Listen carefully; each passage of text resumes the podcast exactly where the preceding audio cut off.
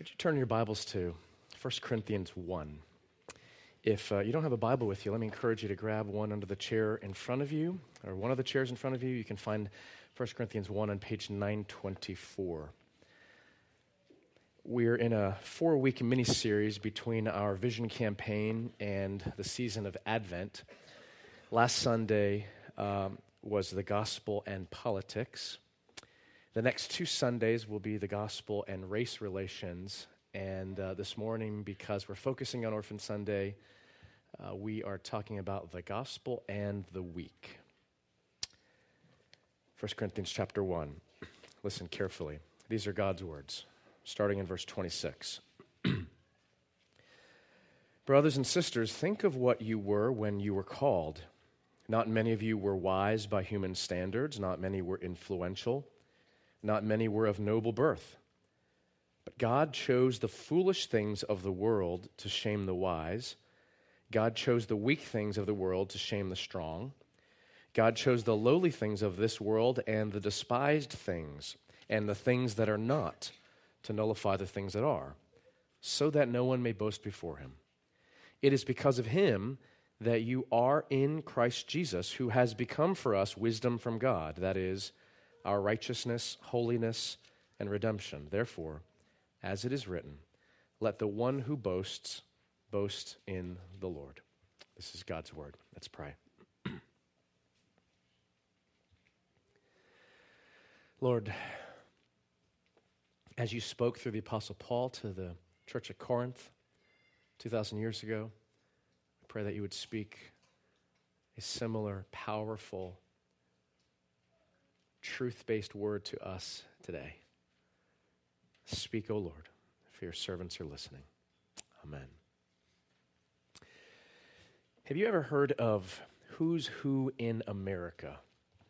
It is uh, a massive publication, typically only in hardcover, um, that lists all kinds of prominent personalities that have achieved something significant in every conceivable field the publisher would want you to look up to, to envy, to desire to be among these people in this publication who are somebody in this world. There's no sister publication called Nobodies in America, uh, people who have done not a darn thing and will not amount to anybody. Uh, we would call that Who Cares in America. But whether or not you care about being in a kind of publication like that, being uh, recognized by your peers or gawked at by uh, other folks.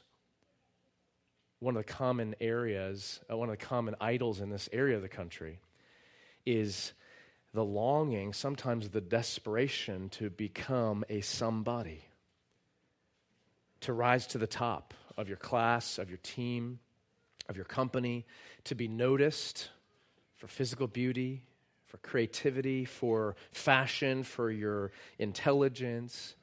There's a desire, sometimes a desperation, to be respected and needed and admired.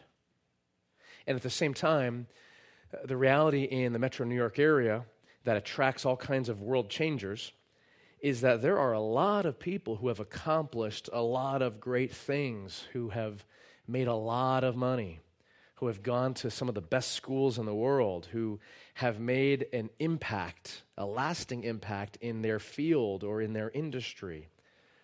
Um, you don't have to be wealthy by Bergen County standards. You simply, by virtue of living in this area, are likely in or close to the top 1% of worldwide wealth and success and self reliance. We have access to all kinds of technology and excellent health care. And that leads a lot of people to believe that I am somebody.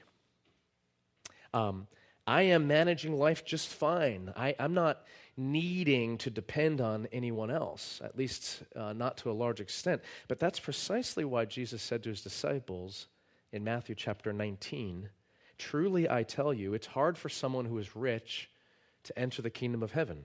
Again, I tell you, it is easier for a camel to go through the eye of a needle than for someone who is rich to enter the kingdom of God. The more comfortable you are, the more accomplished you've become, the higher you've climbed, the bigger it is, the, the bigger the challenge is to understand spiritually that you fit into Paul's description of every believer in Jesus Christ.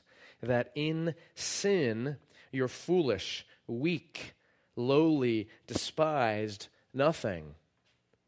A lot of folks, especially moderns, contemporary folks, uh, maybe especially in the metro New York area, don't like that kind of language because um, it, it, puts you down. Why does the Bible have to be so negative? But um, the, the reality is, in sin, in relation to a holy and perfect God, you and I are all those things lowly, weak, insignificant, foolish. We choose death instead of life. Those words paint a stark and ugly picture, yet in the same passage, here are gospel words. Verse 27 But God chose you. Not because you're worthy, not because you're a somebody, because you've accomplished all these things, but in spite of the fact that spiritually speaking, in your sin, you're a nobody. That's pure gospel grace. In a July 2012 uh, article in the Harvard Business Review, Columbia professor Tomas Chamorro Premuzic, I get an E for effort on that name, uh, he says it's a myth that high self confidence is a key to success. That got my attention. I kept reading. Uh, he claims that the key to success is actually lower self confidence. The less confident person is more likely to receive constructive criticism and to be self critical, him or herself. But the more highly confident you are, you think you're always right. You tend to dismiss other people's feedback. They're wrong, they don't get it. You minimize or deny your own weaknesses. You look in the mirror and you see something um, better, more accomplished, more savvy, more kind and merciful than you really are. And that pattern is uh, a pattern that's especially susceptible here in the metro New York area, and that pattern has all kinds of major spiritual implications. So Jesus says at the very beginning of the Sermon on the Mount, Blessed are the poor in spirit, for theirs is the kingdom of heaven. Blessed are those who, are, who recognize their spiritual bankruptcy. I have nothing to offer God. Theirs is the kingdom of heaven. And James, the apostle, writes in his letter Humble yourselves before the Lord, and he will lift you up. And Paul warns in Romans chapter 12 words that we all need to hear and remind ourselves of when we look in the mirror. Do not think of yourself more highly than you ought. That's our tendency to think we're somebody, to be highly self confident, which causes us to turn our ears away from the feedback, the loving, constructive feedback that would make us a better person. Why are these truths laid out in the New Testament? Because on your own, in your sin, you're a nobody. That outweighs anything you've accomplished in life that would get you into who's who in America. And when you come to that kind of realization, only then, with empty hands, can you receive the gift of faith God's offer of free grace in the gospel, which is powerful not just to make you a somebody, but to adopt you into God's forever family as a son or a daughter. That leads us, secondly, to the pattern of salvation. This isn't a new thought that first shows up in the New Testament writings. If we go way back, for example, in Genesis uh, chapters 11 and 12 to Abraham, he was a pagan shepherd in a foreign land when God called him out of that land to travel to Canaan, which was to become the promised land. And to this nobody, spiritually speaking, he was worshiping false gods. To this nobody, God graciously made some amazing promises, including the promise to make him the father of a great nation. And later on, when that promise had become the nation of Israel, She's about to enter that promised land after 400 years of slavery and 40 more years of wandering in the desert. Moses says to the people in Deuteronomy chapter 7, verses 7 to 8 The Lord did not set his affection on you and choose you because you were more numerous than other peoples, a somebody, for you were the fewest of all peoples, a nobody. But it was because the Lord loved you and kept the oath he swore to your ancestors, like Abraham, that he brought you out with a mighty hand and redeemed you from the land of slavery, from the power of Pharaoh, king of Egypt.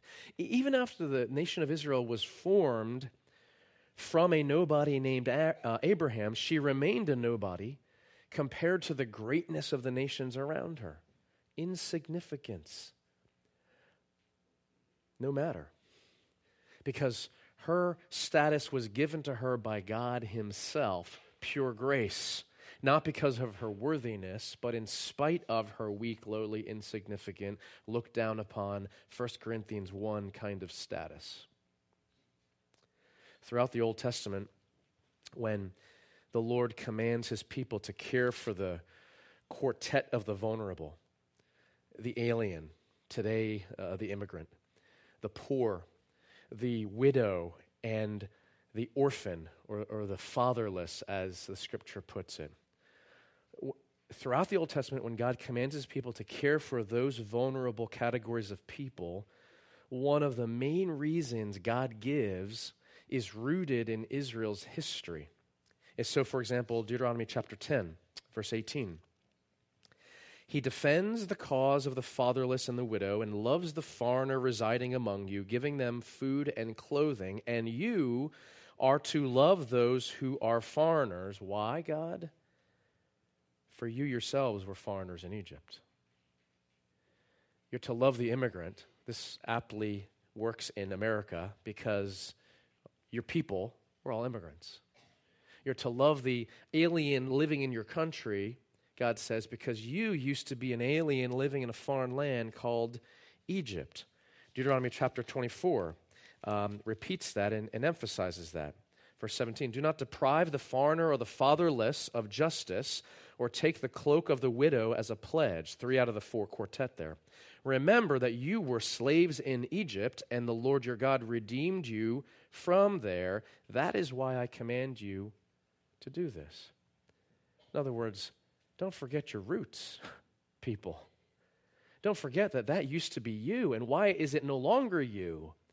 Because of the grace of salvation that alone has changed your status from nobody to somebody, and even richer than somebody to my child. So, when the, uh, when the prophet Isaiah begins his public ministry and begins to speak to God's people on behalf of God Himself and condemns the people for their wrongdoing, for their rebellion, for their faithlessness, included in his, in his initial indictment is this statement Isaiah chapter 1, verse 17 Learn to do right, seek justice, defend the oppressed, take up the cause of the fatherless, plead the case of the widow. By the time we get to the New Testament, nothing has changed. James, we already quoted James. We'll, we'll look to James again. James says, um, religion that God our Father accepts as pure and faultless is this to look after orphans and widows in their distress and to keep oneself from being polluted by the world. It's core to his definition of religion that God our Father accepts. Of all the things he could have gone to, he goes to care for orphans and widows. Why should we care for orphans, for example, in this text? If we use the same logic as why we should care for aliens, immigrants, because you used to be one of them in that foreign land of Egypt, why should we care for orphans? The Bible would answer if we put all these pieces together because you used to be an orphan yourself. Don't forget your roots. The only reason you're no longer an orphan is because the grace of salvation that God has poured out upon you to change you from a nobody into a somebody. Paul in Galatians chapter 4 uses this imagery to point to the heart of salvation. Galatians 4 4. But when the time, the set time had fully come, God sent his son, born of a woman, born under the law, to redeem those under the law. For what purpose? That we might receive adoption to sonship. Because you are his sons, God sent the Spirit of his Son into our hearts, the Spirit who calls out, Abba, Father. So you are no longer a slave, but God's child. And since you are his child, God has made you also an heir. Adoption as sons and daughters means that we needed to be adopted. if this is a benefit, a blessing, a privilege given to us at the heart of salvation, it means we were not sons and daughters before we were adopted. What were we? We were orphans. Jesus said in the Gospels, I will not leave you as orphans, I will come to you. Adoption is not an add on bonus kind of privilege that God thinks of after the fact, after He provides salvation. Adoption is at the heart of salvation. To move from enemy to friend is not the gospel, it's a half gospel, which is no gospel at all. God's love for sinners who trust in Jesus Christ, who stand upon his perfect obedient life and his perfect substitute death, and his victorious resurrection, God provides to sinners who trust in Jesus the adoptive grace that makes changes us from orphans now to sons and daughters who are promised belonging in his forever family that we might call him truly Abba Father, Daddy, Pops. Lastly, the call to compassion. Why should you care for orphans? I hope we answered that already. But once again, because apart from Christ, that's what you and I would be.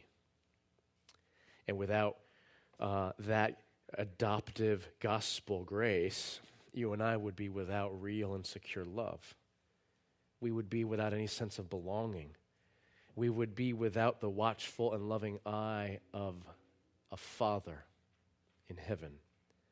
Ironically, here's the common practice and pattern of a follower of Jesus Christ to place your faith in Jesus and to be, de- to be declared a son or a daughter, but meanwhile to continue to act like an orphan. That's a common experience of a follower of Jesus Christ. The truth of the gospel says, son or daughter, the truth about everyday life, insecurities, fears, worries. The truth is, I act like an orphan. I act like I need status from other people. So we, uh, you believe the lies of the evil one, and you listen too keenly to the voices of everyone else around you. Your identity, therefore, comes from those around you, whether they build you up or tear you down and you keep hear, listening for more, wanting to hear more, desperately desiring to, to form your status as a somebody. But the gospel doesn't um, call us to forget orphanhood. The, the solution is not to simply say, I'm a son or daughter, that, uh, that reality has nothing to do with me. It is in the past, but the gospel calls us to remember that apart from Jesus Christ, apart from a faith, a saving faith that gives me access to all of this family privilege, that I would still be an orphan. The gospel calls us to remember what we formerly were so that we can revel all the more in what we are today son or daughter. Remembering orphanhood is an incredibly important weapon against the ongoing influence of sin. We need to remember the status that our sins actually deserve to be declared a nobody, to be put apart from God's grace, to be treated as an enemy, not as a friend, let alone our son or daughter. We need to remember that that's the status we deserve orphanhood, but then revel in the new status that God has provided son or daughter, a place at the table in the family, access to the Father's lap, if you will, in prayer. This verse is rich. I once was lost, but now am found, was blind, but now I see. What would be less rich is to say, I'm not lost, I can see. Because the contrast is what uh, provides technicolor detail. Right? For the person who's spent time in prison or has been enslaved, freedom has such a more vivid taste to it, a, a vivid color to it. There's so much more of a, an appreciation of what it means to be able to walk about as I please. If one has been formerly imprisoned and enslaved, and spiritually speaking, that is as true of us in the past, apart from faith, as is the, the label orphan. You were enslaved to sin, but in Christ, you've been set free. You were an orphan without hope, but in Christ, you're now declared son or daughter. And if we remember the spiritual orphanhood that characterizes every last one of us, and if you're not a follower of Jesus Christ, the Bible would, would say you're living as an orphan. You're living in rejection of the Father who would desire to love you with a perfect love and come to Him by faith in Jesus Christ. But if, as a church, we're saying it's our calling uh, to remember our orphanhood, shouldn't it drive us to have compassion for those who will remain orphans? There's a missional component, there's an evangelism component, because what transferred me from nobody to somebody, nothing I deserved, nothing I accomplished, nothing I um, merited, the pure gift of grace. And, and um, what what provided you with parents to raise you in a stable home? Nothing you deserved, uh, nothing you did to earn that status. It was a gift of grace. If we remember the orphanhood that formerly characterized our, uh, us spiritually, should it not drive us to have compassion on the plight of the fatherless, the parentless, the widow, uh, the, the orphan? And by the way, uh, I've, I've, shared this in September during our grace story. Uh, one of the things I've learned from Karen, from Refuge 686, from reading others on this topic is that um, we tend to think of orphan too narrowly. An orphan is not merely a person who no longer has their biological parents alive. That's true. But uh, we use orphan, the term orphan, the way uh, many uh, ministries and nonprofits use orphan to, to talk about um, children who are parentless, perhaps temporarily, unable to live in uh, their biological parent's home, or perhaps they, they have lost one of their biological parents to death. Um, all of those situations and, and every mix of, of circumstance, we refer to these kids who are in a, a under a, a trial um, and um, in the midst of all kinds of instability as orphans. That biblically speaking, we have a calling to care for and to demonstrate compassion for. Um, as we overflow gospel grace, as we say that gospel grace has at its root the spiritual reality of adoption, we have an opportunity to demonstrate to parentless children that there is one who loves perfectly that there is one who desires for them to belong in his family forever, whose love is not conditional. How compelling of a calling is that, especially when all of the children that would fall under the category of orphan so likely only experience conditional love, if any love at all. How compelling is that call, especially when these children experience very little sense of belonging given the instability of what's going on in the nuclear family and the temporary nature of foster care, bouncing them from one home to another, of all groups, of all organizations, of, of any segment in society. It must be the church of Jesus Christ. Sinners transformed from the, uh, the dominion of darkness into the kingdom of the Son sinners who have been transformed from the status of nobody into the status of not only somebody, but a special somebody called son or daughter a place in the forever family of God. Of all organizations, nonprofits, uh, any segment of society, it must be the church that overflows this gospel grace that says, I know what it's like to be an orphan, spiritually speaking. And the scripture calls me to remember that and then to overflow grace that God has given me, which is the only reason I'm no longer an orphan. What can you do? Refuge 686 is our dedicated ministry towards this end. What you can do is uh, continue to or begin to pay extra attention to this ministry. It's not a side ministry, it's at the heart of the gospel. What you can do is get on uh, Karen's email list, and she'll share with you special things that are going on, and she will invite you to participate in these ministry events. What you can do is, uh, if you have that card that we stuffed uh, last Sunday, um, or your email, the Voice of Grace on Thursday, uh, start looking around at stuff that you could donate to the foster care supply closet. I think that's going on for a couple more weeks. Uh, what you can do is stay for ACE in the 10 o'clock hour or grab a 20 day prayer calendar that will take us, there's 20 days between now and Advent, believe it or not, and participate with your children who heard in the children's message to pray continually, to lift up these children and their families, and to pray for yourself, asking God to show you how, especially if you're a follower of Christ and an ex orphan, how you are called to give of his love to those who lack it. And then, if you're a follower of Christ, to revel in the reality that you were formerly an orphan, but God in Christ has called you son or daughter. That's the gospel. Let's pray. Lord, may we never forget who we would be apart from you, Lord Jesus.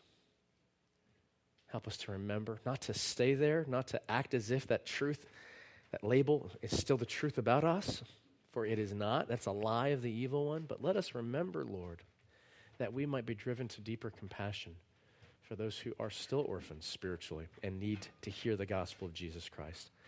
For those who are orphans in this world and who need to know that there is one who loves perfectly and desires to draw them to himself. It is you.